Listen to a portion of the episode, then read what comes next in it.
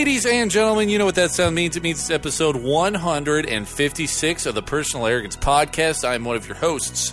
My name is Eric Count Basie Walquist, and joining me this week, as he does each and every week, is the other host of the show. His name is.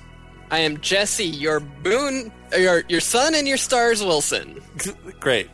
I accidentally did uh, your Hmm. moon, which is the female version. Oops, Well, Freud- Freudian slip there yep. In the old Dothraki tongue, This is as a, it were. This is a very special episode of the Personal Arrogance Podcast, where Jesse explores parts of himself that he didn't realize were there. Uh, starting off, Physically and emotionally. yeah. Uh, Jesse, how was your week?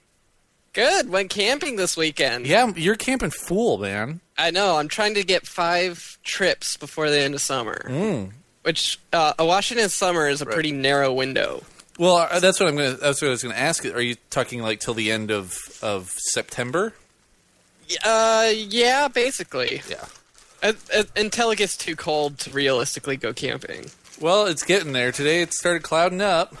Yeah, actually, here in Port Townsend, the fog did not rise at all today. It was spooky. Oh, It's, it's, like very a, autumnal. it's like a Stephen King novel. Yeah, and there were a bunch of uh, spider webs on the forklift this morning with like dew droplets on them. It was kind of spooky. Wow, it was like is a spooky. haunted forklift. That is the thing about Seattle summer is like spiders, man. Yeah, Spider City. Spiders everywhere. Um, I had a I had a pretty good week as well. Uh, my softball team is in the playoffs, and we won our first game. Jeez, congratulations! you Literally- really turned this team around, Eric. I know. What can I say? Uh, I'm like Emilio Estevez. But the thing is, like, I have never been on a winning team ever. Like when I was in school, I played basketball. I was on a baseball team. Never ever on a winning team. Never been to the playoffs in my whole life. Let alone win a playoff game. So You went to, uh, excuse me, you went to state for Knowledge Bowl. That's true. I went to state twice for Knowledge Bowl, sir. But uh, but I don't really count that as a as a sport. I'm talking about physicality, bro. Okay. Um, but probably the best part about this softball team is that Lydia and I found a game couple that we could play oh, board cool. games with. Yeah. Yeah. Like we met up last week, we played some board games, and then they were like, "Hey, Eric, do you have Puerto Rico, or do you know And how to play like, that?" Do I? They're, they're like, "Oh, I bought that, and I don't know how to play it." I'm like, "Holy crap! Nice. You guys are perfect. Yeah. Never change." That's hard. Yeah, it's, it's hard to find that It is like these when people. you enter the stage of your life, and Yeah. you just kind of meet people. But it, it's weird to like. It's easier to ask a girl out on a date than to like ask to hang out with someone as a friend. especially in Seattle, like there is a this is like a known stigma of the city is that people like really cocoon and they like Yeah. get in their little groups and they do not meet other people. Yeah. And you know, get on get on the internet and then join a softball team from people you meet on the internet and then all of a sudden you know more people. Actually, last Thursday I went to um, a, a guy's house and played board games Uh-huh. with uh, three complete strangers and had a blast. There you go, man. But board games make the heart grow stronger. Yeah. Play Pandemic, which I've decided I don't like. I hate that game. I've never liked it. Yeah, I gave it another shot, and I, I just don't like it. I don't find it fun. I played, Yeah. uh, we played like a three-player game of Settlers of Catan before the fourth guy showed up. Yep. I loved it. One, I smoked them, Uh huh. and uh, two, so I mean that makes me have more fun. But two, I just like competitive games. I mean, I'll, I'll play Arkham Horror because that's like its own beast. Right. I almost don't consider that a co-op. That's almost like, I don't know. You're Yeah. kind of doing your own You ha- thing in a world together, but Well, that's what you want in a co-op, though. That's why I like Flashpoint so much. Is that you don't really have time to worry about other people's shit. In Yeah. pandemic, it's so easy for somebody to just like take over the game and say, "You're doing that, you're doing that, you're doing that. This is what you do. This is how we win the game." the You- board game quarterback, as it yeah, were. exactly. You want a game, you want a board game where you can make your own decisions, but you're also not playing compete- competitively against the other people. And the thing I love about Arkham Horror, and uh, also to a certain spe- extent in Flashpoint, is that you do something and all of a sudden it's really heroic. Yeah, that's true. You know? And people like cheer you on. Yeah, you like you pull out something that you probably shouldn't have pulled out, and then all of a sudden you're the hero. Yeah, that said, I still like I like me a competitive game. Yeah, totally. I'm I'm I'm there, but that's what Magic's for for me. See, Also- I, I got Agricola. Agricola's almost like um, you uh, like you're playing this. It's it's similar in that you're playing the same game and your interaction with the other person isn't dir- necessarily direct, Yep. but there's still a winner when the dust settles. Yeah, the, I've uh, the thing about Agricola is that it gets less fun the more you're playing against experienced players, and I guess that's probably the thing about any Unlike any Magic, game. Yeah. Well, there's a thing, you know, I listened to the uh, to the Mark Rosewater podcast. He's like the guy who makes Magic. He's he's the director of, of all the cards and stuff. Anyway, is uh, that the Drive to Work podcast? yeah, the Drive to Work podcast. He talks about like when you're designing a game, you need to figure out how often an inexperienced player can beat an experienced player. Because if you're in a game situation where the experienced player will always beat the inexperienced player, then it's really not a lot of fun. You, you think Magic isn't that? I think Magic is a game where you can, if you're in like a draft format or even a constructed format, a limited constructed format, you can still pull out a victory. At least you can at least win one game against against another guy. There's still the luck of the cards there. I don't know, man. Like when I play against real seasoned vets who've like been playing Mm-hmm. since the original set and never stopped, like Yeah. there's no winning for me. Yeah, but you're still not going to lose 100% of the games. Yeah, if that's it's a good straight up point. limited format. Like I, I can understand if they've constructed this crazy deck that they know how to play with. That's a different story. But if it's well, a no, limited I mean, all, even in limited formats, they're going to win ninety percent of the Yeah, games. Yeah, exactly, and that's and that's for a lot, some games that's a good ratio is nine out of ten. But in other games, like I feel like Agricola, you have like an extremely severe advantage if you're an experienced player. I, game. I feel like in Agricola, the learning curve is such that if you suffer through two defeats, your third game, you have a really good chance of winning. yeah, I don't know. There's I- just a lot of moving parts. I'm not saying it's a bad thing. Like we love Arkham Horror, so that's like the most moving parts of any game. But Except perhaps Magic. yeah, there are a lot of moving parts. But um, yeah, Agricola, I don't know. A- anyway, let's let's move on. I'm just excited. Oh, also I got this game Smash Up, which I Right. really enjoy. It's a good it's a good light light card game that is pretty fun to play. Uh, but it can get a little bogged down in the middle. But the beginning's fun and the ending's fun. I think the ending makes up for the middle. Regardless, let's do some listener feedback. But before we do, Jesse, quickly, what are you drinking this week? Um, I'm just finishing up a uh, glass of uh, Flemish Kiss by the Commons, Uh-huh. which was briefly holding my number one beer of all time slot, but I, I feel like this batch is not quite as good. It's a little more estery, and it has that kind of like uh, Belgian yeast can kind of have a characteristic like bananas and bubblegum flavor, Yeah, totally. And it's coming through really strong in this batch. But still loving it, world class beer for sure. Excellent. I'm drinking the Audible Ale this week from Redhook. I know you think this one's too sweet, but I love it. Goes down Ye- easy. Yeah, dude, that beer is just not for me. I don't know what it is. I like it. It's it's a little uh, you know, it's nice 4.7, so it'll get you cooking and it tastes I like the taste. I had a beer today Yep. um, on draft, the Berliner Weiss by the brewery Uh-huh. out of, I think they're out of California, California or Oregon. Oh man, it was tits on ice. It was so good. and it was like a 3.7, super dry, super tart, Yeah. and just yummy. Yummy. Excellent. Who shall we dedicate this podcast to? I have a dedication Who? uh, to my favorite Seahawk, Oh no. uh, Pro Bowl veteran. Yep. Uh, I I say Ring of Honor uh, nominee in my heart, Future Ring of Honor member. uh, number thirty three, who I'm betting uh, Leon uh, Pete Carroll wish was on the roster right now. Leon Washington, Return some kicks maybe. yeah, maybe to return some kicks because our pretty boy Percy Harvin, double agent, is Yep. out for the season. The 63 million dollar man. He said Yeah. he's out for a sizable amount of playing time. They say three to four months, but I mean that's He could be back for the playoffs. ah, yeah. If, if is- we make it without Lewa, that is a great scenario. I think that the team is talented enough. The team is basically the same team that they had last year. Team's Yeah, talented you enough. got Chris Clemons on injured reserve, Zach Miller.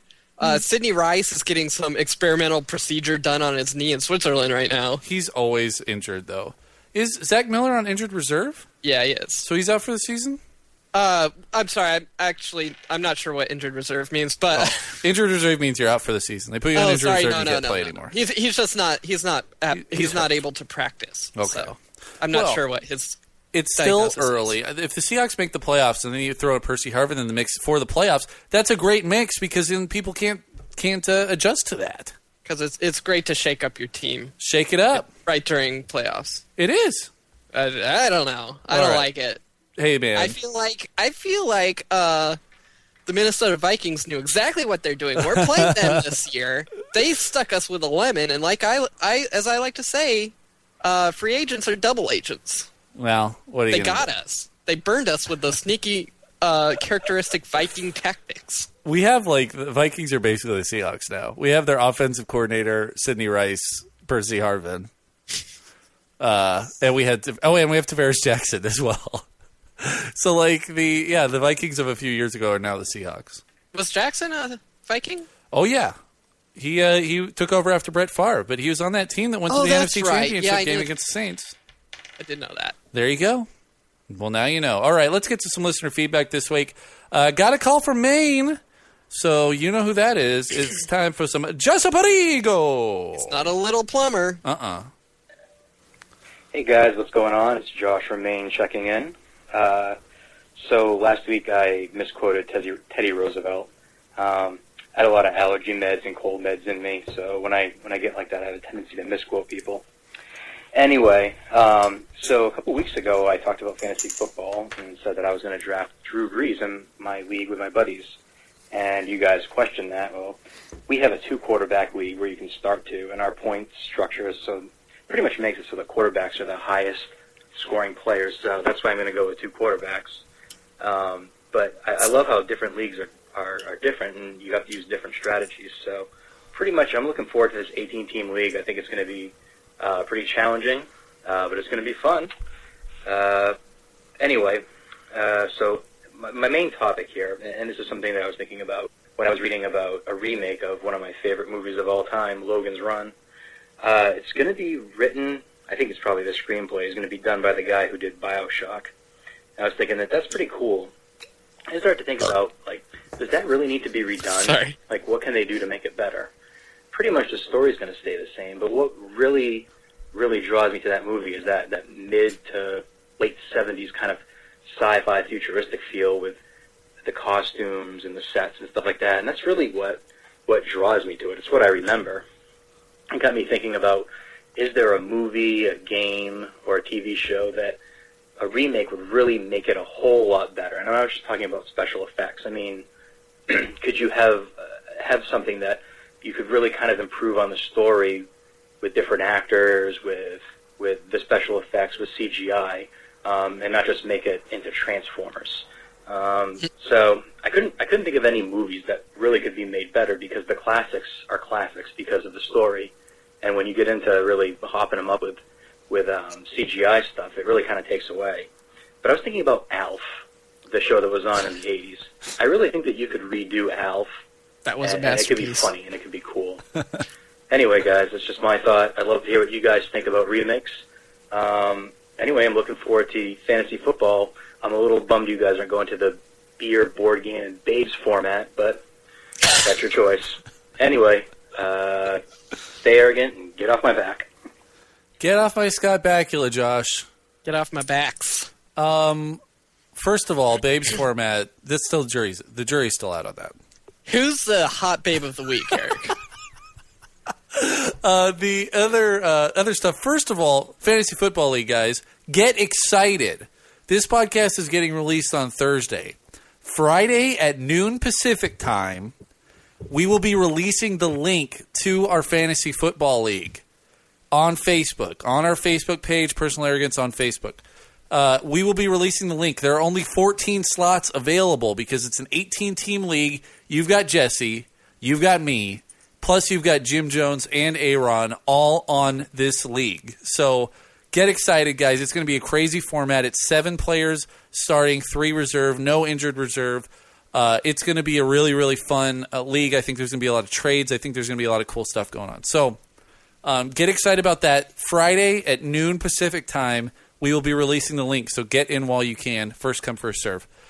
Second of all, remakes, man. Any remakes come to mind for you? Uh, there's actually a show that I used to watch on the History Channel after school that I Uh-huh. really, really liked, and I think you could make like a really cool, uh, gritty HBO miniseries based off of it. And this show was called The Black Sheep Squ- Squadron. Uh huh.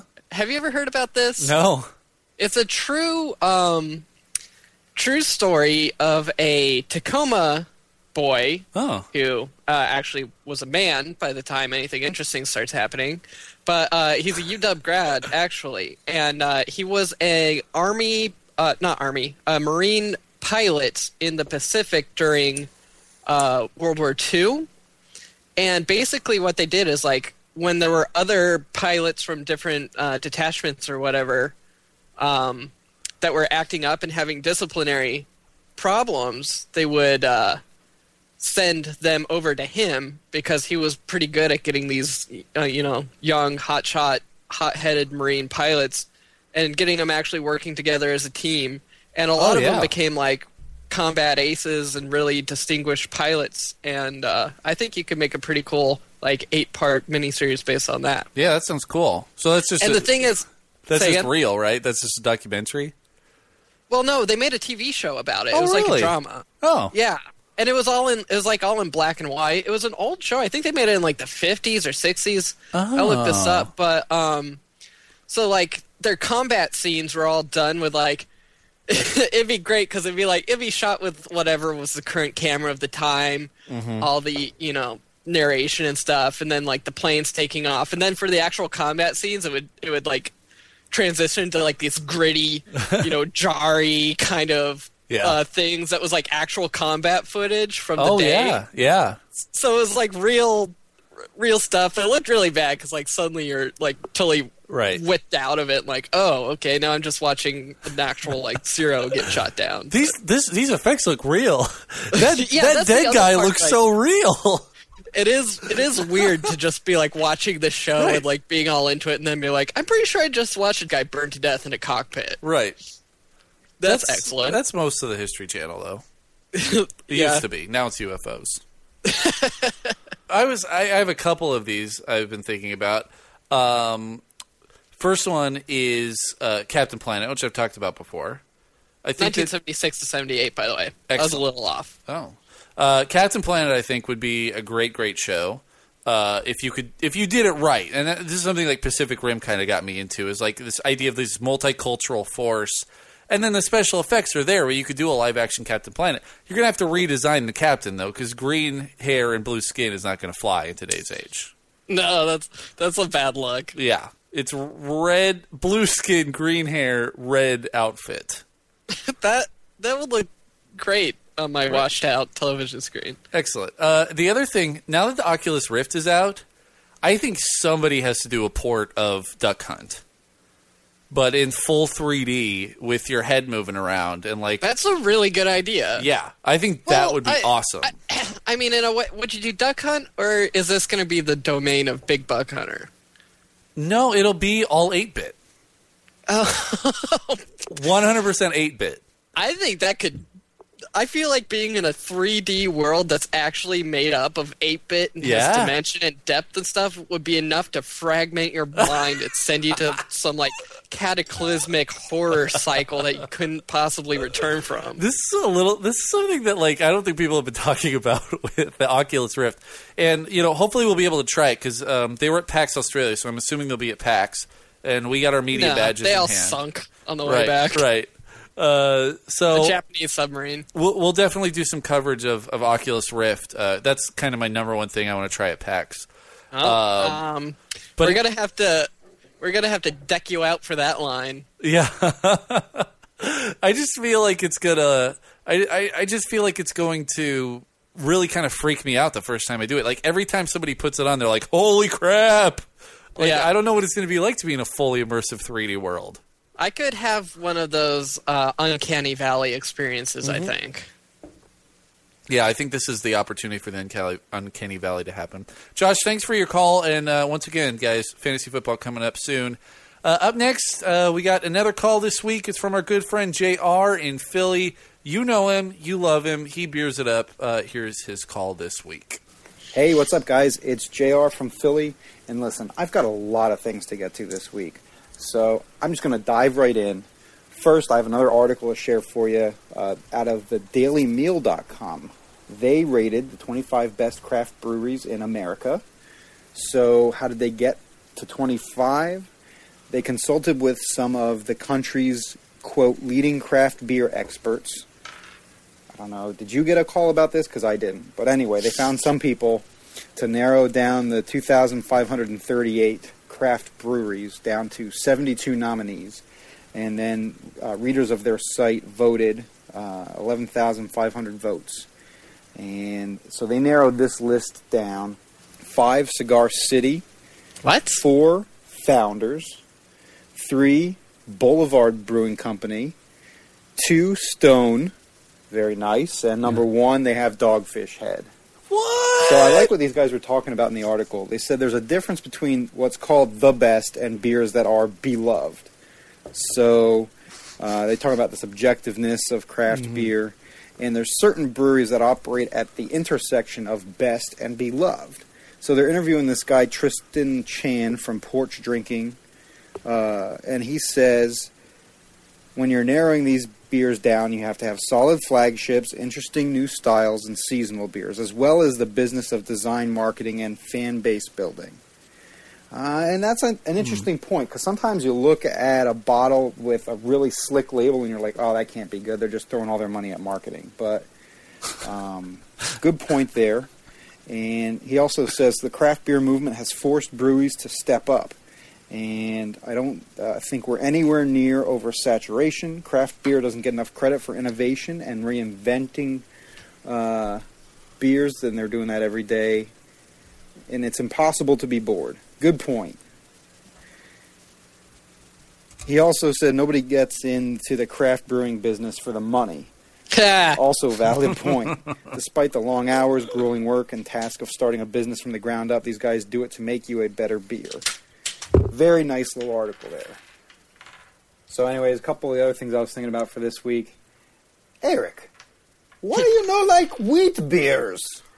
Wheat beers are like the most accessible beers that everybody likes. Even people that are just dipping their toe into the craft beer pool. You just answered your own question. Wheat beers. Is that why you don't like them? You need to explain this to me. I don't understand. Some of my favorite beers are wheat beers. And I also want to tell you they had a Deschutes tasting out here. Oh. And I guess Desch- Deschutes has just gotten regional distribution in the greater Philadelphia area. So around, I guess, November, you're going to start to Thanks see it more Eric. and more on the East Coast area uh, coming out of Philly. And so I was really excited by that because everything I tried down the whole sampler was awesome. I really like the white IPA, uh, and their uh, Chainbreaker. porter was also really excellent. So Black Butte. very excited for the shoots. I'm very excited for the West Coast beers. And I thought I'd finish off this week by asking you a little video game question. What kind of pants do the Mario brothers wear? Denim, denim, denim. That's all I got for this week. Get off my backs. Later. Get off all my backs, JR. Get off uh, two of my three backs. Get off four of my six. uh, yeah. I, I- what do you think of that list, dude? Uh, I don't know the whole is- list yeah, thing. list I'm not a fan of lists. I uh, I went on Beer Advocate the other day for the first time in like six months and like barfed in my mouth. Yep. I just I don't think we need to be ranking things. I don't think that like I don't know that you can say that Dogfish Head is better than Stone or Right. that one is better than the other. They do different things. They achieve different goals. They have different agendas and different um, you know plans. Yep. And I, I kind of like the uh, Belgian mindset when it comes to beer. And I think we as American consumers could learn a lot from the Belgians. Yep. They've they dis- they despise styles.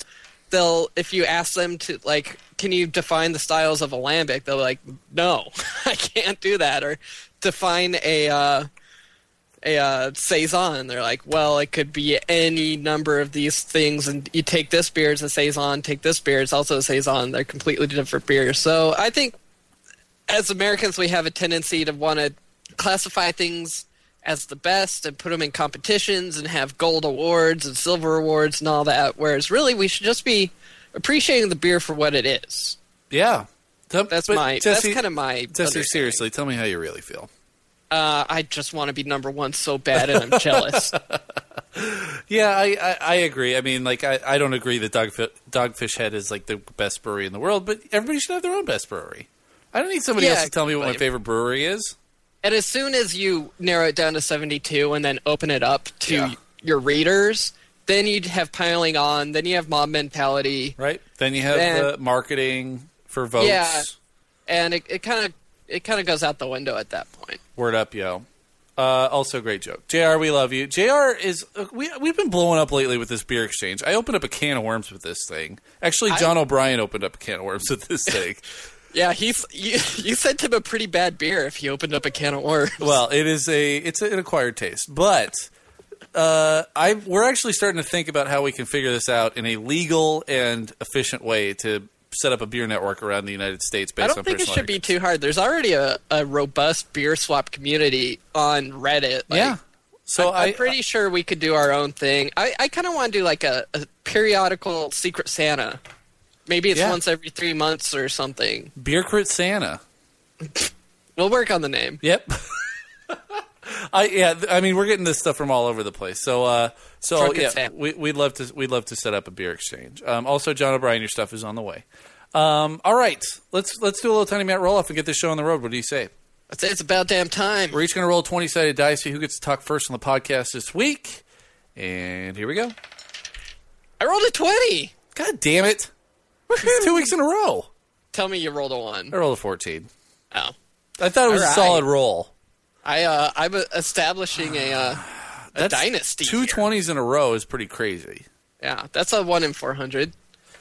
All right. So, uh, go for it. 400 episodes from now, I can expect to do it again. Uh-huh. So, my first topic is the second rise of Facebook, Mm-hmm. a, Maya, a possible mea culpa from the Personal Arrogance podcast.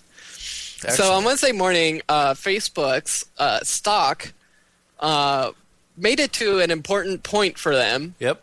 They were trading above $38 a share, which is uh, the initial asking price for Right. Facebook stock. Um, it's they first started selling shares in May 2012, and when we brought it up, we were like, "Do not buy. There's no way it's worth that." and we were immediately, um, Gratified. yeah, gratified. We were we were we were on the right side of history there, Word. as the, the the stock dipped really low to like fifteen dollars or something. Yep.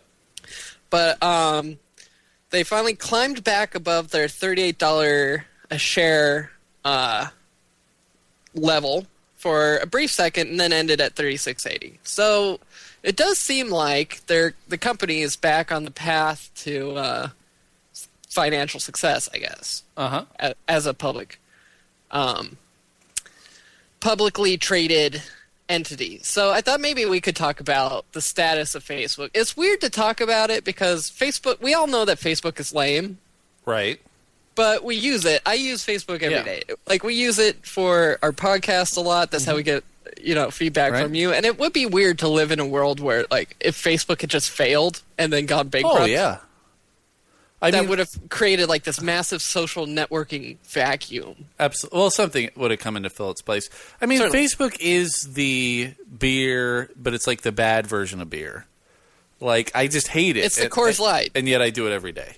it's like, and I, I can't not do it. I just do it every day. It's it's extremely habitual at this point. I got my Facebook account nine years ago. Yeah, I was looking at that back when I started, and I was like, "Oh my god, I've Yeah. been doing this for a long time." I've almost had a decade of my life on Facebook. How fucking insane is that?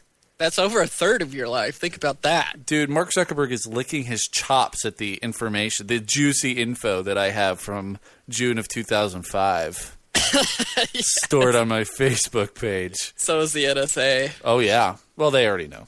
Yeah, Um, except maybe not. Maybe you cleverly hid it in plain sight. that's true. I You're too hit, busy uh, tapping your phone where your true terrorist secrets are on your Facebook page from 2005. yeah, I just named the album PAX 2010. They're like, I'm not going anywhere near that. That's deep. That Deep is cut full of terrorist too secrets. deep. Right. yeah, I mean, Facebook is weird. I think the number one thing, though, I mean, is that they're making a lot of profit off of advertisements. Exactly. They're making advertising, and uh, the new their new advertising agenda is that they're planning to sell uh, TV style commercials, as they call it, Hmm. uh, for as much as two point five million dollars a day. That makes sense, dude. I, I'm just gonna. I'm I actually have Facebook open right now. I'm gonna scroll down and see how long it takes for me to hit an ad. Now I've got T Fury on the top, but T Fury is this page that I subscribe to. So Well, I got not- ads on the right. I, I'm have, not I counting life improvement and uh, camera memory cards. I got swimwear up to fifty percent off, and then MS in bioinformatics. Networked for life. Uh, but if I'm scrolling down my actual news feed, oh, here it is, second post down. From Metro PCS, it's a suggested page. Like no other annual contract, nationwide 4G, all the speed you need for $40 period. Metro PCS. yeah, I have a Budweiser ad, no time.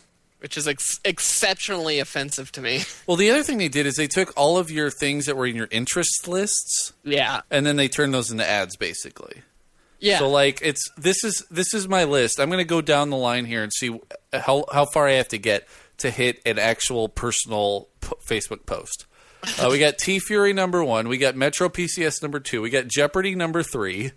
Congratulations to Skylar Hornback, who set a Jeopardy Kids Week record today. Watch the video to see how it happened. Uh, Jeopardy. Number four, Slash Film. Number five, Polygon. Number six, Conan O'Brien presents. Number seven, Bald Move. and What a then, bunch of assholes. and then finally, number eight, Mitchell Netzer. So it took eight posts to get to an actual personal Facebook post. wow. Yeah. Yeah, well, uh, from this article I was reading, they're saying that the average is like, as far as just you know ads, like Mm-hmm. hard ads, like they paid. It's not in your interest or anything. They paid to get this in your deal. It's like one in twenty. Yeah. But I want to. Do you think that uh, this TV style commercial? Because I'm guessing what they're going to do is they're going to force you to watch a commercial before you can access your deal. Okay. Um, that that's just my I guess. I don't think that's true. I think they'll probably start off with the model they have now, where you just click on the commercial. Because if I'm looking at these, Jeopardy is a video. Uh, Polygon is a video. Conan O'Brien's a video. Like they have video content that they they're already using to advertise for this stuff. Yeah, but if they're going to pay two point five million dollars a day, they're going to force you to watch it. Mm.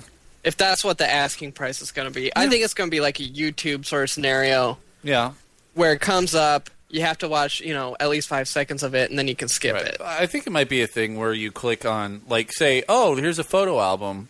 Uh, I'm going to click on that on Mitch's barbecue, and then before I can wa- look at the picture of Mitch's barbecue, then I have to watch like a you know a 30 second ad for Verizon.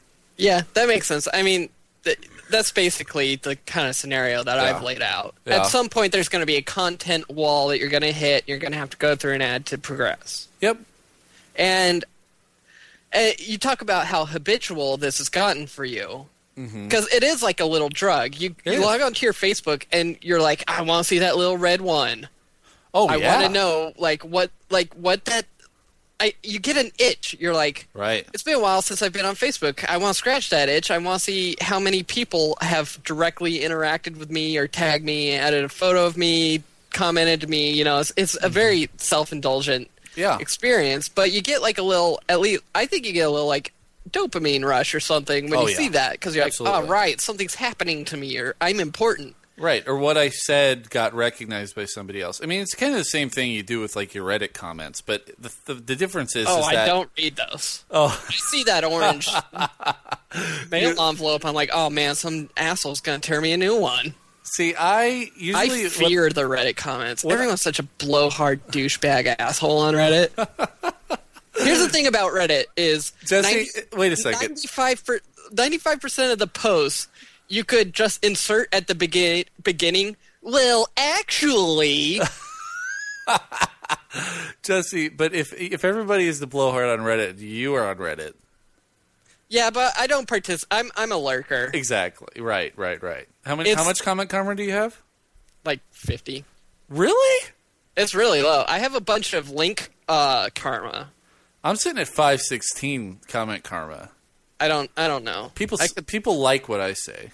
I could. I got a couple like. Uh, oh, I'm not even. See, I don't even log in anymore. Yeah. Well, I, I I look at it on my phone, so it's like auto logged in. But the point of this whole like Facebook Anyway. ad ad wall thing, which is going to happen, is uh, how much of an inconvenience are you Mm-hmm. willing to sit through to scratch that itch, that uh, that Right. compulsion you have to check your face Facebook? Because Right. I don't really watch YouTube anymore. I'm kind of frustrated at the amount of ads and. The thing that pisses me off about YouTube is when people have ads on videos that have like 35 views.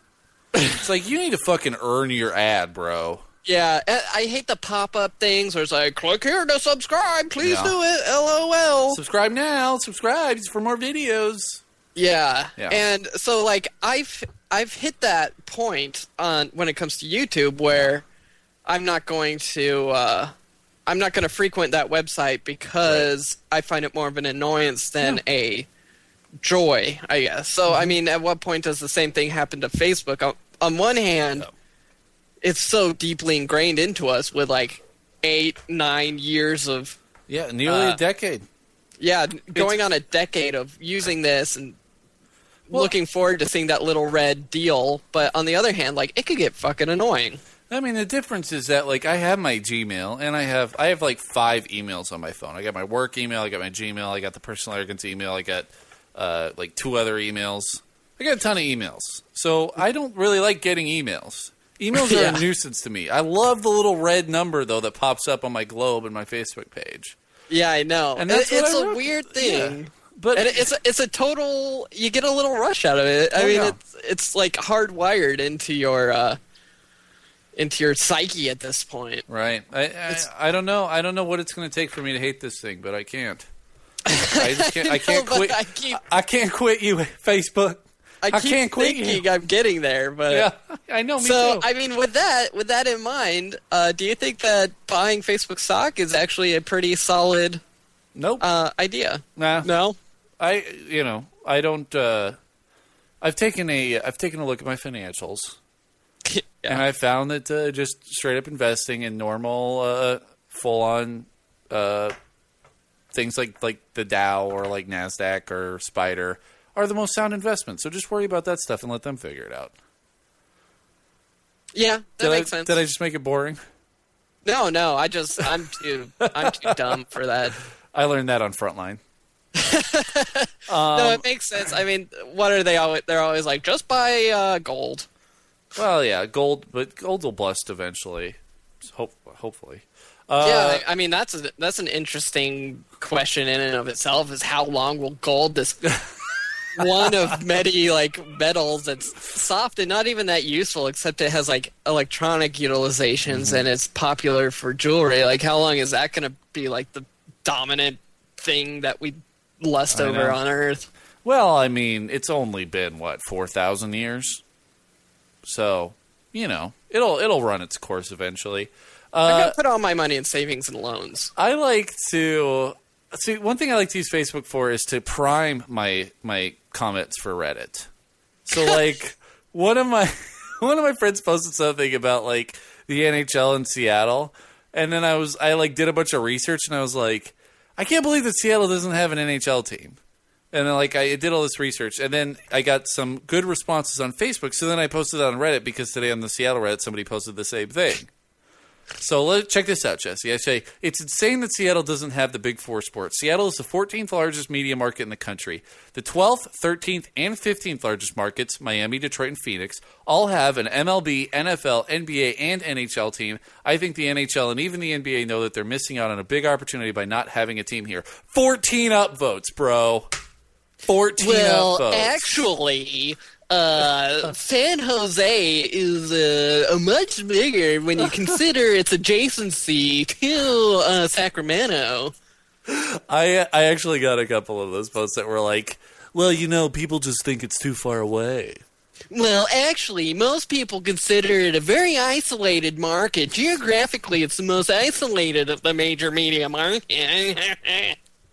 Well, That's my Reddit impersonation. that's your Reddit voice. Anyway, but meet your softball team there. You'll have some fun. yeah, man, Facebook, crazy shit. Yeah. Yeah, I don't know. It's uh it's such a weird beast at this point. It uh, it's so ubiquitous, yet at the same time, it's like no one pays for it, yet it makes all this money, and it's I don't know. It's bizarre. Yep. Well, uh, my first topic this week is going to have to do with our favorite thing, PAX. Oh yes, Yes. So PAX is coming up 29 days away from the recording of this podcast. Uh, so get used to li- hearing about it because we're going to talk about it. I love PAX so much. It's my Christmas, my New Year's, my Halloween, and my St. Patrick's Day all rolled into one. and your wedding anniversary. Yeah, don't throw in Martin Luther King. MLK Junior? Day. I MLK throw in Martin Luther, the original. yeah, Martin Luther Day and Martin Luther King Day. do, they, did they have a Martin Luther Day in Germany? Oh, probably. They have one at PLU. Uh, anyway, um, so PAX is coming up, and you know we want to make this PAX a great PAX. It's first of all, it's the first PAX that's going to be four days long, which is crazy. Second of all, Jesse and I have both have media badges for the first time in the history of our PAX experience, which is which we've combined been to over twenty PAXs. So Yikes. it's crazy. It's crazy. I mean, I- I've almost spent over a month at PAX, a month of my life at PAX, which I Oh, think is a great thing. If I had a fucking time machine, that's what I would do. Yeah. I would Let's go to just PAX. go to PAX for a month. over and over. Like PAX 09 was so good. It'd be it'd be crazy to like relive like PAX 05 and be like, just the stuff you got excited over. Yeah. Like, it'd be it'd be different. Somebody waited in line for four hours for Skyrim. His name's Jesse Wilson. I didn't. wa- No, that's not how that happened, What? What happened? dude. I was walking by the Skyrim line and they were closing it down, Mm. and it it was like the last group of people. I just uh I just like I think I talked to the dude Yeah. and asked if I could get in line, and he was like, "Sure." And it, it turned out that uh I was one of the la- lucky last people to get in that day, so I waited like 15 minutes. You slithered in. I did. Like that's the true Like- Slytherin I am. Exactly. You're a Hufflepuff. So, I speaking of. Slytherin, speaking of Hufflepuff, one of the biggest events of PAX on the on the PAX forums is the uh, Triwizard Drinking Tournament, which is Right. a pub crawl that's based around uh, based around Harry Potter. I've never participated. I've never I've signed up once, but I didn't participate. But the, I think the reason why I didn't participate is because, dude, we know beer, we know nerds, we know PAX. yeah, Why don't we Why don't we do our own fucking pub crawl? the PAX pub pr- prowl. Exact pub prowl. So we've talked about this in the past, Jesse. So I want to take this opportunity. We've also we've, we're great planners. We planned weddings. We planned bachelor parties. Let's plan a fucking pub crawl Plan a pub crawl. Right now, I like it. So I for mean, PAX. So uh, first of all, we, we kind of know the theme because we've talked about this before. And by the way, guys, I'm not just bullshitting here. We're going to plan this pub crawl, and I'm going to post it on the PAX forums. okay. Well, Okay. you know, we are great planners, Eric, but what we're bad at is follow through. That's why I'm going to post this uh, event like immediately on the PAX forums, and then we're forced into it, Okay. and then Fair we can enough. film it uh, for our media coverage. So is this this is Thursday night? So there's a question there. We could do it Thursday night. We could do it Friday night. We could do it Saturday night. I was kind of thinking Saturday because I feel like Saturday's a nice lull. Yeah. Like yeah, Saturday you've already night- gotten your uh, Yeah, two full days of PAX. yeah. and you're looking for something to do Saturday night. Now, Saturday night, there's also usually some industry events, but most of those are on Friday night. That's a Um, good point. But even yeah. if there are industry events, you could roll in with a furious thunder, like Oh, a, God. a ten thousand rampaging Mongolians. exactly. Uh, so we've we've talked about this before. We have the theme, I think, is the HP Pubcraft Love Crawl, right? like I feel like I this is forgot a, about that. this is a home run theme. HP Pubcraft Love Crawl. I Yeah. totally forgot about that. So we got to figure out a way. Now, uh, one big bummer here is that Von's is now closed. Yeah, I feel like that is fine. Okay. That place was always too crowded anyway, and it, Yeah. it was getting fucking expensive in the last couple of years. Yeah, we used to love true. it because it was cheap. That's true. It would it, it would have been a good place if everyone stops off and gets a like a dirty martini. Right. Well, yeah, and that would have been perfect. Get a three dollar martini. Yeah. And so that's that's what I want to talk about because we'll figure out the bars later. There's plenty of bars in downtown Seattle, uh, but we need to figure out what the theme of this overall pub crawl is going to be. So it's HP Pubcraft Love Crawl. I, I, I assume we're going to base this on Arkham Horror. Yeah. Is that is that is that a good assumption? Yeah, So- yeah, yeah, totally. And and like anything that's nerdy, we should gamify this. Uh huh. So how are we going to gamify this? How are we going to take the world of Arkham Horror and put it into downtown Seattle? Interesting. Um, well, I, I would like to gamify it in a way that doesn't encourage binge drinking. Mm-hmm. Because I, I think I'm beyond that. Yep. I've heard about. Have you heard about like the pub golf thing? No, what's that? It's like uh, you do nine holes, which are nine different bars, and you get one drink at each bar. Yeah. And you- you're trying to get a like the lowest amount of swings possible or strokes, whatever. What do Uh-huh. you call it in golf? Strokes. Strokes. Yep. So like each stroke is however many sips it takes you to Oh finish. your no. beer. Yeah. Ugh. I hope Yeah. all the beers are like Coors Light 69 or whatever. Actually, that's my Reddit name. That's my brewery name. right. yeah. Um, yeah, but I, I kind of like that idea. I mean, I, I like incorporating the idea of clue tokens because, like, clue tokens are like a part of, you know. Yeah, there should be like uh there should be like some sort of riddle. Like Yeah. you get a printout and there's some sort of like short story who done it kind of riddle. Mhm. But you can't un- you don't have enough pieces to the puzzle Right. until you get clue tokens. So like each one of these places you go to, you order a drink at each bar, you Uh-huh. get one clue token.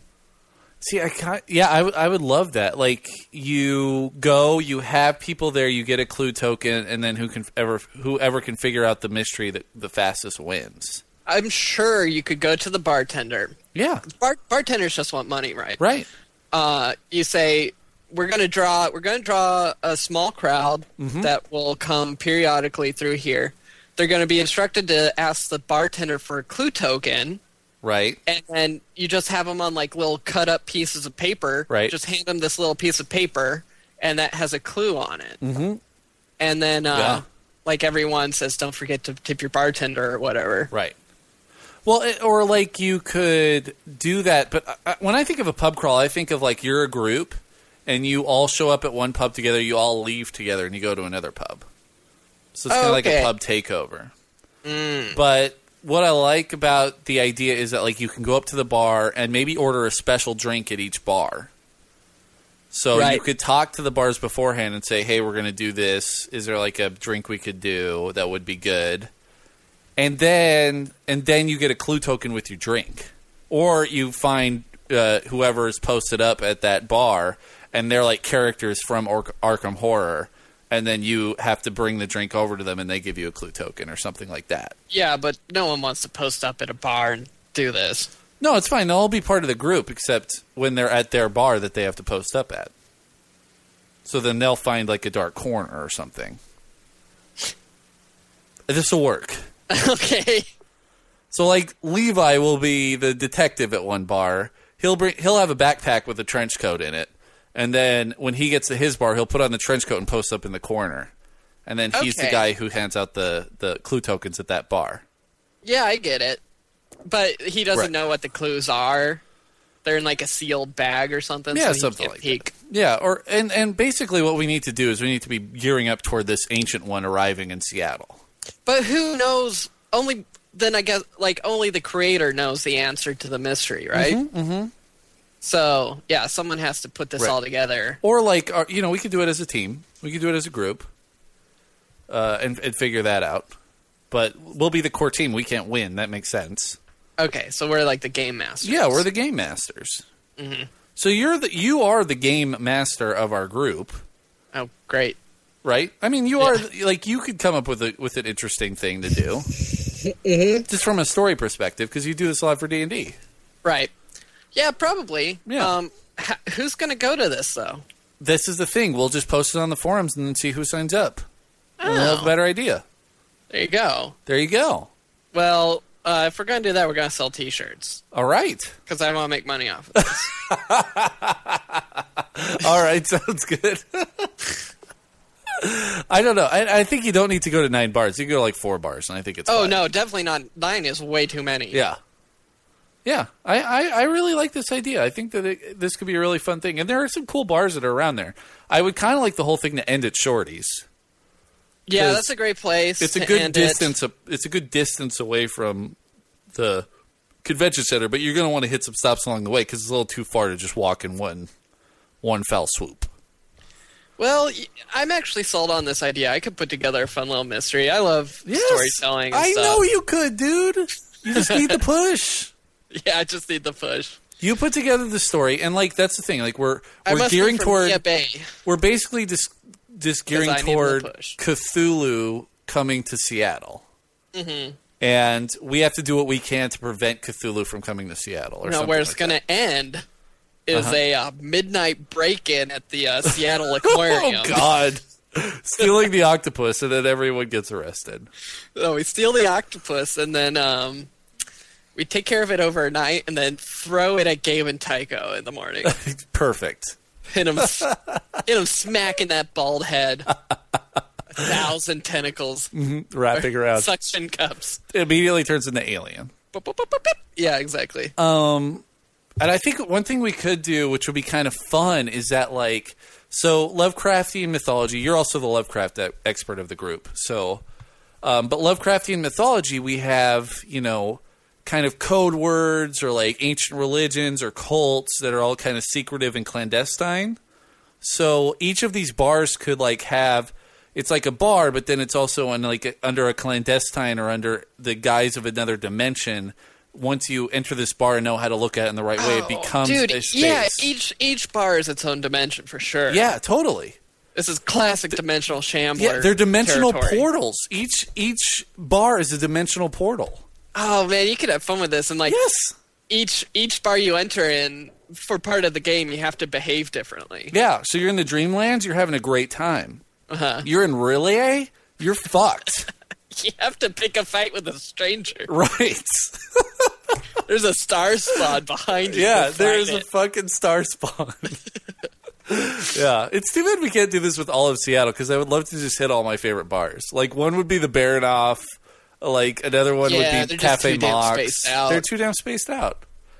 The other idea about this is we could try to do it in Ballard and see how that works out. Because Ballard, I feel like, would be a more fun environment to do it in. Ballard would be more fun, but you're not going to get people. Yeah. If if you want anyone Yeah. besides just our group of friends, and it'd be fun to do it just our group of friends too. Right. Well, Then, there, dude, but there's seventy thousand people who are going to be at this thing. Yeah. We can find twenty people to hang out at Ballard for a night. I don't think that would be that hard. Might even be 20 people from Ballard going to PAX. I don't know. Exactly. I'll just post on r slash Ballard. yeah, there you go. Post it in like Seattle and stuff, our Seattle Yeah. stuff like that. I don't know. We'll figure it out, dude. But you do the thing. I'll I'll uh, I'll I'll do a little write up and I'll put it on the forums. And let's let's get this push going. I think it'll be a fun thing to do. That'd be a lot of Branch fun. a little yeah. bit. All right, dude. Well, I'm excited, um, and that, I think this is a perfect time to move into our break. Usually we do trivia, but I want to do something a little different tonight. And uh, I've been thinking up lately. You know, we've done a couple of posts so far that have been about uh, linguistics. We've done three so far, three three segments so far on linguistics, on the Geordies, on just weird words. And I think it's about time we, we take the ball to our own court. I've been thinking up some de- definitions of words that I would like to be able to uh, to just articulate myself. Okay. So here's there's two definitions, Jesse, and I think we need to figure out what the actual meaning of these words should be. Okay, are you with me? So we're we're getting the definitions, Right. Or we're just getting the word. I'm getting a diff. I'm going to give you a definition. We come up with the word because oh, okay, cool. these are some things that I've been musing on that are like there's there's really nothing. There's no word that I know of that can articulate this, but I'd like to. I'd like to be able to articulate it. Wow, this is really becoming like a segment in a f- like on the funnies page of the newspaper. It is. This is what we're slowly evolving into. Is just a, uh, that's this is that's what we'll be doing when we're like 70 years old. Is just a Yeah. segment on the funny pages. Oh, we're gonna get that sweet, sweet dear Amy money. Sweet, sweet funny page money. Funnies are money, as they say in the newspaper biz. All right. So my first definition is when you know you will hate something in the future but love it now. Ooh. So the the thing that made me think about this was Gangnam Style. Okay, because like when Gangnam Style first came out, I was so into it. I watched the video countless times, gave me so much joy. But I knew in my heart of hearts that like in a year, I will not like this song, and that happens a lot with songs that I like. It's like, oh, I love this song so much. Like right now, Robin Thicke, uh, Blurred Lines, like that's a jam, dude. But I know in a year that song's going to be worn out, and I'm going to be tired of it. Right? So Yeah, yeah, totally. so that's that's kind of what I that's what I want to start off. What is a good word for something that you love right now, but you know that you will hate it in the future? I'm gonna throw out passiphilia. Okay. Like. Uh huh. Like it's it's gonna be passe, but you're loving it. I actually really that's great, dude. You're using actual etymology. Well, Passe I philia. tried. Plus, it sounds a little risque. yeah. In some in some states, it's still illegal. I was gonna say like hater like, Hater like. hater like. So I like it now, but I'm gonna hate it later. It puts later, hate, and like all in the same word. Hater like. Yeah, hater like is good. Good. Okay. And my second definition that I want to hit uh, is the the moment when you turn on a sports game and you immediately choose which side you will like, even though you have no stake in the game or no reason to like either team. Oh yeah, yeah, that's a good one. I You know do that a lot. It's like I Oh, guess I like uh, I'm liking the Royals. Right. Exactly. Oh, Royals. Royals Tigers? Hmm, who should I root for here? yeah, this happens a lot during football season. Oh, Because, yeah. like in Seattle, you know, you get the what's called the late game, which starts at one o'clock here and four o'clock on the East Coast. But you wake up in the morning and at 10 a.m. they have a game playing. Okay, I got one. Yeah. I got a word. Uh, indifferency. Into frenzy. I it's like, like, it. indifference and frenzy together. I like it, and it, and also like you kind of default to Indy as a team, yeah, home of the Bald Move Tower. yeah. I gotta love them uh, cults. Yep. Yeah, I think it's C U L T S, right? Yeah, exactly. Hence Um, all the. Uh, well, you know. Is there not like a cult cult? Like, isn't there not like a fan group called the Cults? The C U L T S. Oh yeah, I mean, There should be. yeah, that's what their fan should be called. The Right. cult cult. Yeah, The cult cult. cult cult. Cult Um, cult. And in that spirit, I'm just going to call this cult cult. this is cult cult. I'm, I'm just having it. I'm just having a time. I'm figuring out which which Cult team I like. cultism. I'm turning on the game. It's the Titans versus the Buccaneers, and I'm just going to pick a team. Go Bucks. Fuck that uh Hasselbeck. Jake Locker, baby, Seattle I don't born. care. I'm a Ducks guy through and through. Oh man, you that's oh I can't I cannot agree with you there. I I love them. They're the Lannisters of the NCAA football. Uh, I think there's plenty of other Lannisters.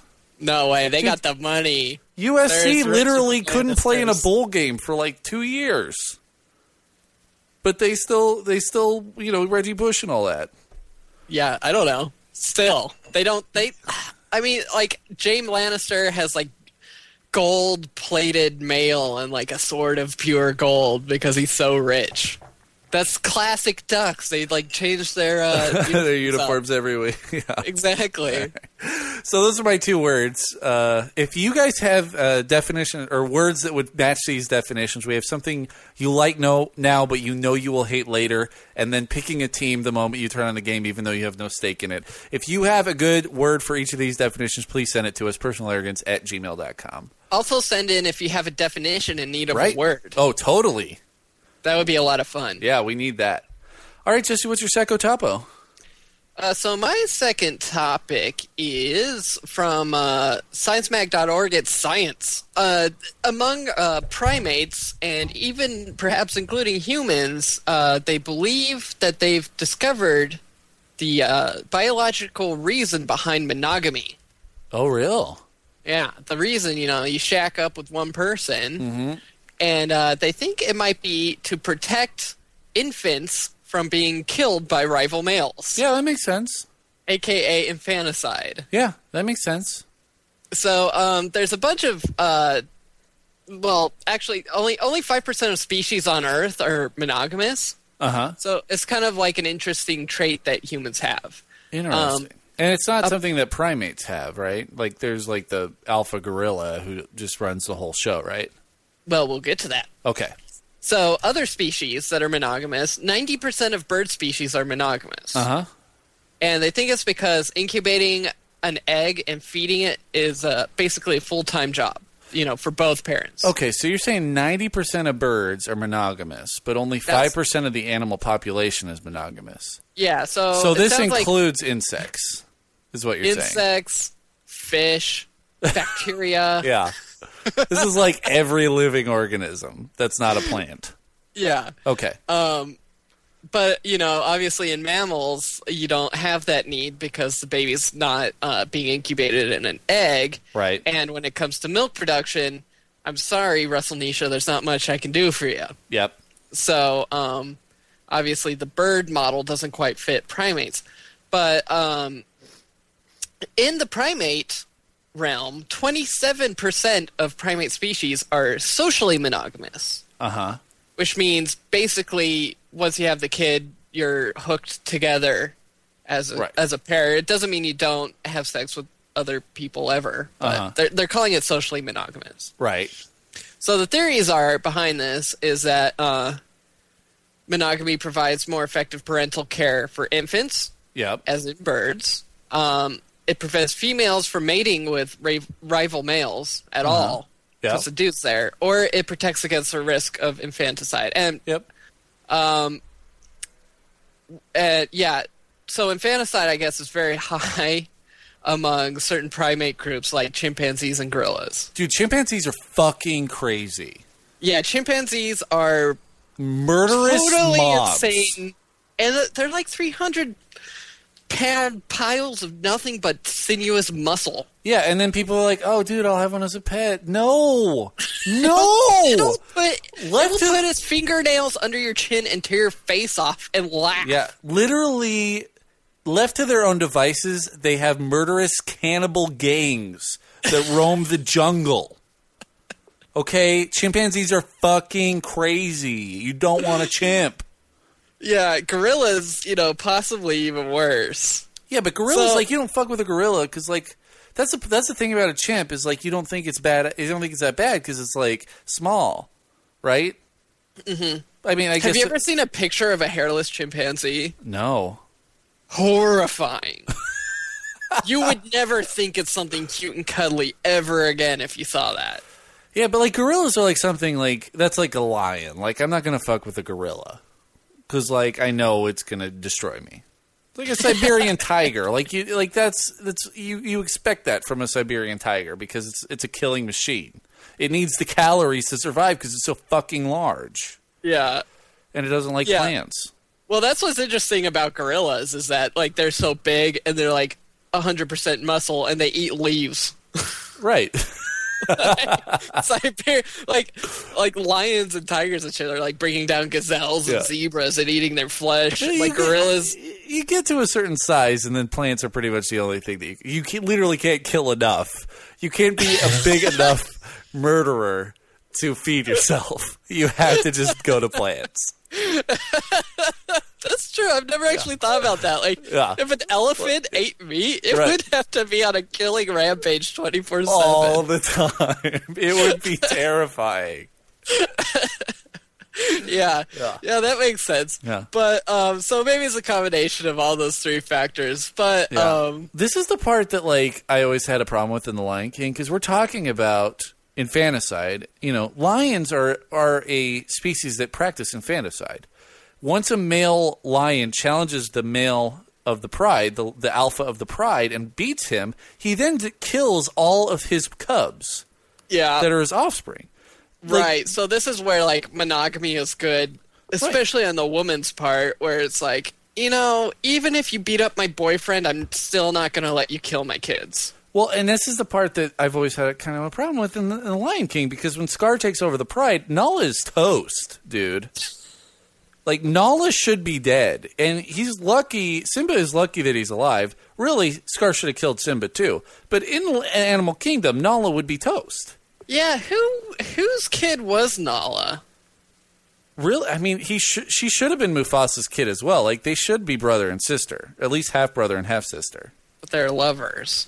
Well, that's how the Man, pride. man, that's how the, the pride Lannisters works. are running deep in this episode. But that's the thing, though. Scar wouldn't kill her because uh, she's a girl and Yeah. pot- could potentially become a mate later on. He would kill the boy. Oh boys. God, that's the other thing that you don't realize about Nala.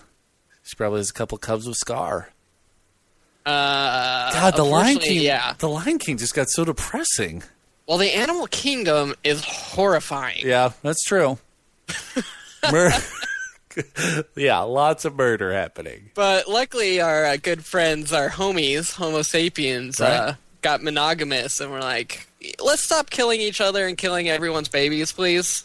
Well, the other thing that's good about monogamy, and I don't know, I you know, this is obviously an instinctual thing that that humans do at least, but it's like if you have a kid, then you can split the duties in a more efficient way, right? Literally, the diaper changing, the duties. right, exactly. The du- D O O D I E S.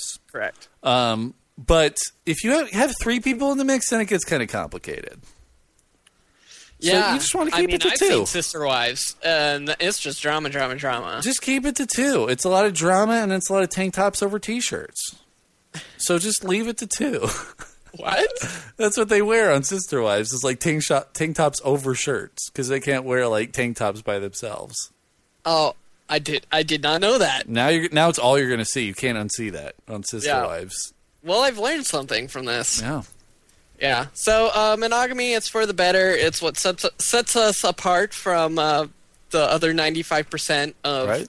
the animal kingdom, except those us those birds who are on our level. Well, it takes two, baby. Also, birds are basically dinosaurs, so they figured this shit out a long time ago. That's true. They have, yeah, You know. uh, they know what's up. And also, let's not forget that. I mean, sure, they're like, well, since uh, humans don't have lay eggs, it's not necessarily that. It's like, okay, but having a baby is Yeah. just like having an egg. I mean, it doesn't move, it doesn't hunt, it doesn't, you know, feed itself. Yep, You're going to be sitting on that egg, uh, hopefully not literally, but figuratively, for quite a while. Yeah. Well, I like it, dude. It takes two people, man. 2 Mm-hmm. people. Just just double it up. Two people. Yeah. People it up. People. Tandem bicycle of parents. Ex- there you go. Uh, all right, let's uh, let's move on. My psycho topo this week. It's actually coming off something that uh, that Jacob DeFore posted on our Facebook thread. He said, "Board game funded by Kickstarter at the amount of one hundred and twenty-two thousand dollars canceled That- a year later." And That this, was almost my second topic. I'm glad I uh, found this uh, monogamy Well, thing. I actually had a different second topic until I learned some breaking news that came out today regarding this. So, Whoa. first of all, you know, we were all waiting for this to happen in Kickstarter. Some Right. project to get a ton of money and to not deliver. The question here is will this kill Kickstarter? Will this kill confidence in Kickstarter? You have a game, this this game which is actually a Lovecraftian game, Lovecraftian themed game. Um, I I think it's called Horror in Atlantic City. yeah, well, let's not forget that this is like the most fucked out concept ever. It's Monopoly meets Lovecraft. Yeah, exactly. Like you could not be more. oh my god! Please don't do that. Like this is such a stupid idea. Lovecraft is fucked out, and Right. Monopoly is uber fucked out. Well, it's it's the doom that came to Atlantic City. The thing that really sold this was that you were going to get a bunch of miniatures, which is what sells every like giant Kickstarter game. Is Oh, really? miniatures. Put some miniatures in it, and it makes over hundred grand. Uh, people love miniatures. Um, but yeah, so basically, it's like a Monopoly board, and then they incorporated Lovecraftian elements into it. Um, and like we said, it made over one hundred twenty-two thousand dollars, one hundred twenty-two thousand eight hundred seventy-four dollars on Kickstarter uh, over a year ago. Then this company, The Forking Path, which the Forking Path, it's basically the fucking path, right? They they suck because they quit on this game. After making $122,000, they decided, oh, yeah, we actually can't do this. There's some logistical stuff we didn't plan for, and now we can't deliver the game. $122,000? Are you joking? Yeah. Like, most board games on Kickstarter make somewhere between, like, five and $10,000. You got 122 grand and you can't deliver a game? Um, just really really sad stuff. And the sad the saddest part about this is that there are these two guys, Lee Moyer and Keith Baker. They're the designers of the game. This is their baby. They gave it to Forking Path to get this thing off the ground. Forking Path took their took their good faith, made one hundred twenty two thousand dollars, and then can't deliver on the product. These guys are holding the bag.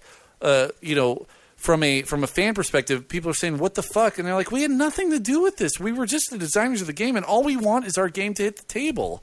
And this Yeah. company fucked us over. I feel Um, like uh, there could be definitely a lawsuit here. Well, the problem is nowadays, uh, when you put something on Kickstarter, there is now a provision that says all companies will make a good faith effort to fulfill all rewards offered in their Kickstarter. And that provision was not in place when the Doom that came to Atlantic City came, went on Kickstarter. Oh, So, and I think there was actually some kind of risk thing that you would sign up to when you posted your money saying that, like, you may not actually get your reward.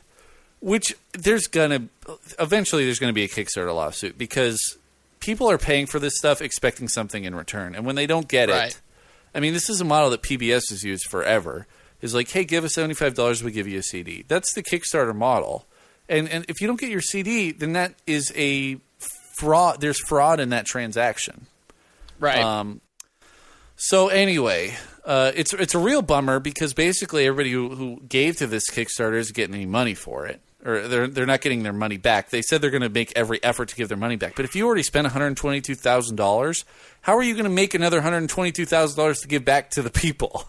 yeah, like- that's not going to happen. Yeah, um, it's really sad. It's a bummer, and and it's a type of thing that could potentially sink Kickstarter.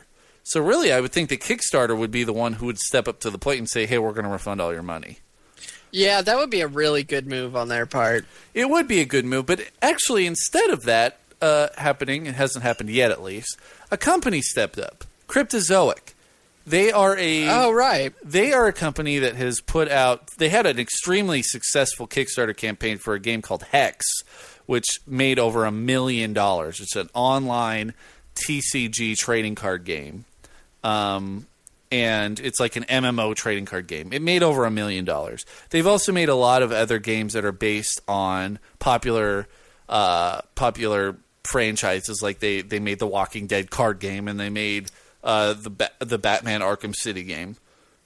They're a board game purveyor, and they saw all of this happening, and so they decided to step up to the plate, and they're going to print the game. They're not only going to print the game, the Doom that came to Atlantic City, uh, giving these designers an opportunity for their game to actually hit the table like they were promised, uh, but they're also going to give that game to everybody who backed the game at the level where they would receive a game. They're doing this at their own cost. Cryptozoic is stepping up and giving games away to these people, even though they have no stake in the game. Like, I think that that is amazing. Like, that kind of charity is an amazing, amazing thing that's happening in the board game world right now. Yeah. Um, I, and, I mean, it's obviously all good press for Cryptozoic, but it's also going to come at a pretty substantial cost to them as well. Uh, but they basically said, you know, we got this. We have the infrastructure in place to to produce this game, and and we're also going to make the effort to not only sell this game to people, but we're also going to give the game away to everybody who backed at the level, even though we received no money for that. It's completely on our uh, pl- completely on our end. that's that's pretty crazy. Yeah, and with that, Cryptozoic became one of my favorite game companies. Yeah, that's a that's a power move. Yeah. Good for them. Huge. Until, you know, flash forward eight months and they're like, sorry guys, we're actually bankrupt now. We don't have any money. We don't have any money. That was like uh that was us basically throwing the cards on the table and seeing what sticked. Yeah. And you know, even with that happening, I'm going to give this game a chance. I mean, it is a Monopoly port, but I doubt that it's roll and move. It's basically, I think what they tried to do is take a game that you could play on a Monopoly board and make it a, a fun experience. So I'll I'll check it out, man. And uh, I, I just think Cryptozoic is awesome for doing this. Yeah, that's cool, but it's gonna take a lot for me to play a game on a Monopoly board. Even if it's not roll and move. yeah, I'm gonna have to be pretty pretty solidly convinced that's a good game. Huh. All right. Well, they also have some other games out there. They got the DC deck building game. They got, of course, once again, the Walking Dead game. They have the Hobbit and Unexpected Journey board game. Um, they they do some stuff. They do They some get around. They they get around. Cryptozoic Entertainment guys, check them out and support them if you can because this is a company that's it's taking this thing. They they decided, you know, they made over a million dollars in Kickstarter. I'm sure that there was a part of this that was like, we don't want to see Kickstarter fail because of this great fuck up by this company. Right. So we're gonna we're gonna step in and we're gonna do something about it. I kind Um, of don't think it would sink Kickstarter though. No, but I think it might. You, you never know. You never It could be know. a black stain, but yeah, yeah. I don't think it would be. I don't think it would uh, fail their company. Yeah, I don't know. It's a it's an interesting interesting thing, and and once again, fuck you, Forking Path. You really you really screwed the pooch. it kind of lived up to their name though. They did. I mean, They what do you did. expect? What do you expect? restaurant. Yeah. All right. Well, let's move on, guys. Bald Move Network, guys. Breaking Bad final season's coming up very soon. You kickstarted it. You loved it. It's coming up very soon, and the guys are getting so stoked because they are champing at the bit to get back on that podcasting microphone. So that's coming up soon. Of course, we got the Because Show. Of course, we got Up Yours Downstairs, and we got Personal Arrogance all on BaldMove.com. Check out Bald Move. Uh, and then please get in touch with us here. We are on Facebook. We have the Bald Move Facebook. We have the Personal Arrogance Facebook. We will be posting, once again, the fantasy football link Friday, noon Pacific time on the Personal Arrogance Facebook page. Go there, sign up, get one of those 14 slots, and play with us all season. It will be very fun. Um, you can also write us an email, personalarrogance at gmail.com. You can send us a call and leave us a voicemail at 360 362 0024. You can follow us on Twitter at Personal Podcast. And you can always rate and review us on iTunes. We love it when you do that. But of course, if you like this podcast, please tell a friend about it because friend to friend is the most friendliest thing you can friendly do. We need we need uh, rate and reviews on iTunes. So if you haven't done that, you owe us. Do that. Five star review. Five star. Five star. Uh, okay, and uh, and that's that. So let's get to the Facebook roundup. Each week we post a post on our Facebook page asking what you want us to talk about on this week's show. We got a ton of responses this week, but it is great. First of all, Mitchell Netzer's having a baby. Congratulations. Having a Very exciting, man. Nothing. Once you get on the other side of that fence, prepare for an entirely new world. Nothing changes your life like having a baby. A whole new world. That's what that Aladdin song was about. I think so. I, she, I'm pretty sure she got knocked up on that magic carpet ride. Uh, he wants some geeky nursery ideas. Tasha did a really cool. Uh, she like sewed a bunch of um, like forest, like northwest forest animals, like raccoons Uh-huh. and uh, like bears and uh, uh, moose and stuff like that. So I, I don't know if that's geeky. I guess you could do like you could do like a cool mobile of like the Battle of Yavin Four. Oh, absolutely. Get some, yeah. There's well, there's also the the Star Wars action figure bath set that you got that I got really jealous of. it was like chewable bath toys for. well, that's really what they are, right? They're so kids can chew them, but they can't swallow them, right? Like yeah, any bath toy. it's a It chewable wasn't toy. hard ceramic bath toys. It's a chewable toy of like Boba Fett and Darth Vader and Yoda, and you can just Yeah. and it's bath time. It was like it was. Uh, I think there's ten of them. It was, it was a pretty good one. Yeah. I'm, I'm just bummed out that they had a clone trooper instead of a stormtrooper, and they had a uh, lightsaber in Yoda's hand. Well, you can't completely escape the prequels, and those are the movies that Russell Nisha will actually love. No, she will not. All right, Dennis Kleinbeck says the new animated Star Wars show Rebels, which was revealed at Celebration Europe, some artwork currently online, and it appears that the showrunners of Clone Wars are involved, which is a good thing, I guess. By the way, the Star Wars Celebration Europe was a blast. Dennis, you went to Star Wars Celebration, you didn't even like leave us a voicemail about it. yeah, what the hell, man? I want to go so bad. Yeah, that's really cool. I just want to say that uh, when uh, John O'Brien calls in for a second, I don't know if it's him or Dennis. Really? Yeah, it's like Boston, Berlin, same thing. well, you know, John F. Kennedy, Ich bin Berliner. Yeah, there you go. All right, Sam Golhamad, Golhamadi says, "Hey guys, with uh, with it being barbecue season, I want to know what food you look forward to most in the summer. I like barbecue marinated chicken with a bun and coleslaw. I That love, sounds awesome. yeah, I love barbecue with the coleslaw in the bun. So it's you use coleslaw as a condiment. Yeah, I think that's how he's doing it. Okay, good. I just wanted to make sure. The other thing, you know, I'm just a big sausage fan. Yeah, I Give know me a you are. sausage fest in my uh, barbecue, and I'm happy. I'm a I'm a steaks and burgers guy. I love Yep. cooking steaks. I Yeah, we're gonna do- burgers. We're gonna do some steak fajitas uh, tomorrow night. Barbecue steak fajitas. Great. Um, Yeah. That will be delicious for you. Yeah, dog. I'm looking forward to uh, Aaron's oh yeah. world famous Pulled pulled, pork. pork. Man, Yeah. that guy can pull a pork like nobody's business. I don't think that's technically barbecue though. That's like crock pot. That's crockpot, but there's barbecue sauce. That's true. John- Actually, I don't think he uses barbecue sauce. He's just that good. He's just that good. John He O'Brien. doesn't rely on the crutch of barbecue sauce. John O'Brien says something. Someone ran the numbers on the destruction of Man of Steel. At least 129,000 citizens of Metropolis were killed, along with another 1 million injured and 250,000 missing. Those numbers are on the same level as the atomic bombings of Hiroshima and Nagasaki. Over two trillion dollars in damage to the structures as well. Yeah, you know this is the problem that most people. Zack Snyder probably should have left that out of the movie. I feel like if you would have left that huge uh, destruction out of the movie, that it would have uh, really eased the fears of these uh, of the nerds a lot.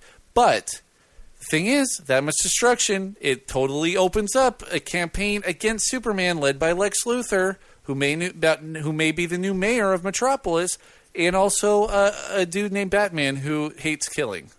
Yeah, that's a that's a classic uh, superhero trope, like Right. the the anti uh, superhero legislation because of their collateral damage, that kind of thing. Priscilla Torres, she says, uh, "Have you seen any of the Netflix original series Orange Is the New Black, Hemlock Grove, Arrested Development, or House of Cards? I've seen Orange Is the New Black. I've seen Arrested Development. I've seen House of Cards. I like them all.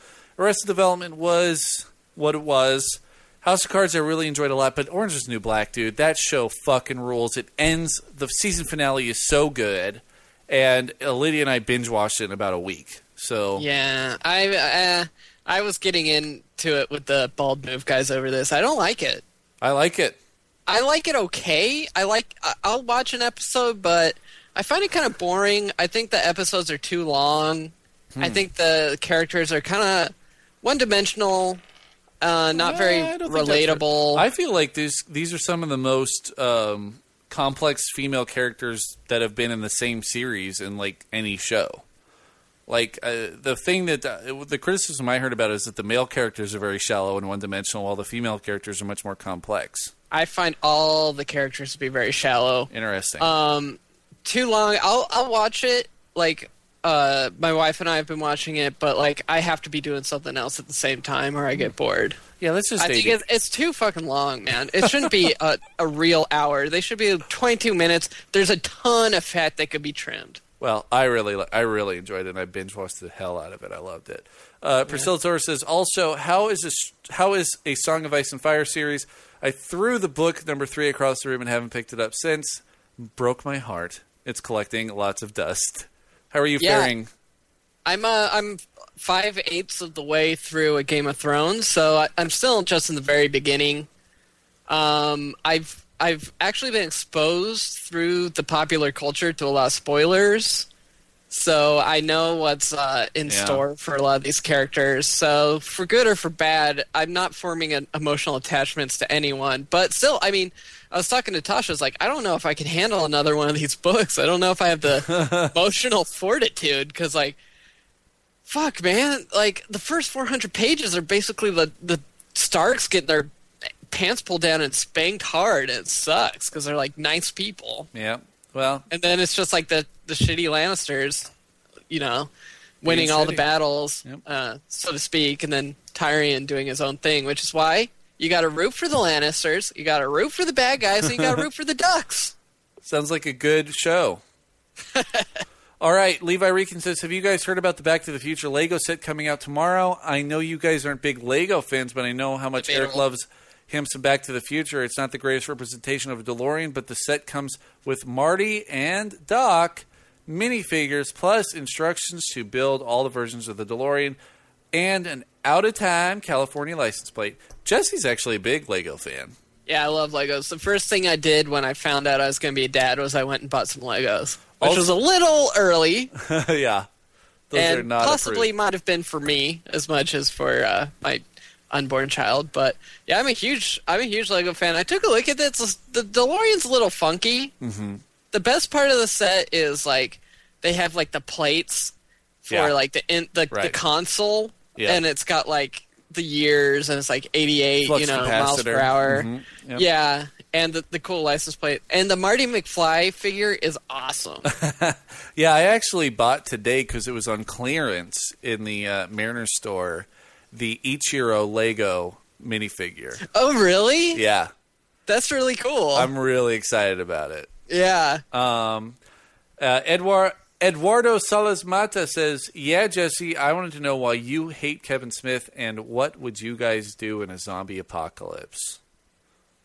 I just think his. I don't like his movies that much. I don't think he's overrated. Yeah, I don't think his movies are as good as this podcast. And really, when I say podcast, I mean Fat Man on Batman because I love Fat Man on Batman, but I can't really listen to any of his other stuff. He's kind of whiny. I don't know. I just don't. I don't like him. Well, he's just a rambler. He's a rambler. yeah, he's a rambling man. He's got that. He's got that kind of like stoner talk too much kind of thing. He's a guy who smokes weed and then just starts talking forever. yeah, I get enough of that at work. Uh, uh, and then we have uh, Jay Salerno. oh says, no, we did zombie apocalypse. Oh, yeah. I'm going. I'm going into the Olympic National Forest. I think I could actually survive there. Yeah, get some elk. Yeah, I exactly. mean, they're fair game now because the, the government is pretty much done. yeah, exactly. Well, and the goats. There's there's yeah, wild. you gotta uh, watch out for those mountain goats though, because they will kill you. I know they're pretty brutal, but I think I think if you it, they kill you when you think that they're harmless. If you are wary of them, they will not. Well, then you're your fear then you and they're be smart enough to not get killed by one. Yeah. But They that's could, what I'm doing in a zombie apocalypse. they could smell your fear and they're afraid of it. uh, Jay Salerno says sperm whale aside, and this is not sperm whale O S O C I D E. It is sperm whale A S I D E, which I'm assuming is an aside about sperm whales. Oh yeah, Uh, my um, my team I don't named really after have anything off the top of my head. My fantasy football team's named after sperm whales. Check the Facebook page noon on Friday. Finally, Corey Kershaw posted a link to Card Hunter, which looks like a pretty cool game. Um, so uh, check it out. Search for Card Hunter and get it up. Jesse, what is your first recommendation this week? Okay, so I think I've recommended it before, but um, I got my PC going again. I've been uh, playing games off of Steam. I got Civ 5, Gods and Kings, Oh yeah, and I'm freaking loving it. I forgot how much I love Civ. Really enjoying playing this, and uh, if there were a bunch of like Civ players that were fans, it would be fun to do a little multiplayer. maybe a little bit of multiplayer. All saying. my first rec goes. It's on Netflix right now. It's technically a stand-up, but it's more just like Marvel and this guy's genius. Reggie Watts, why shit so crazy? Seattle Zone. It is so so great. It's it's like just like a great experience. I Reggie Watts is like right on my level of humor. Yeah. Like I feel like you know he he plays off of like the greats of of of old, but he this is like good like random but hilarious stuff. Stream of consciousness, beautiful with beatboxing. Reggie Watts, you're my hero. Watch his stand up. It's great. Reggie Watts, Why Shit So Crazy on Netflix. So my second reco is a little thing called goat cheese. Speaking of uh, mountain goats, Yep. dude, I got some Kirkland signature goat cheese. Put that on my hamburger. Straight from the- Delicious. Yeah. I made a hamburger today. Uh, burger, onion, goat cheese, pesto, bun. What? Done. Delish. What? Yeah, put that pesto on that hamburger. You won't regret it. Do it. All right. And then my psycho this week is once again, guys, Friday, noon, on our Facebook page. Link to the Fantasy Football League. There's 14 spots. Pick up one of them, play with us all season. It's going to be really fun. Aaron, Jim, Eric, Jesse, we're all here. Beat us Can't in believe fantasy Jim's football. playing. Yeah, I love his his team name is anything but last.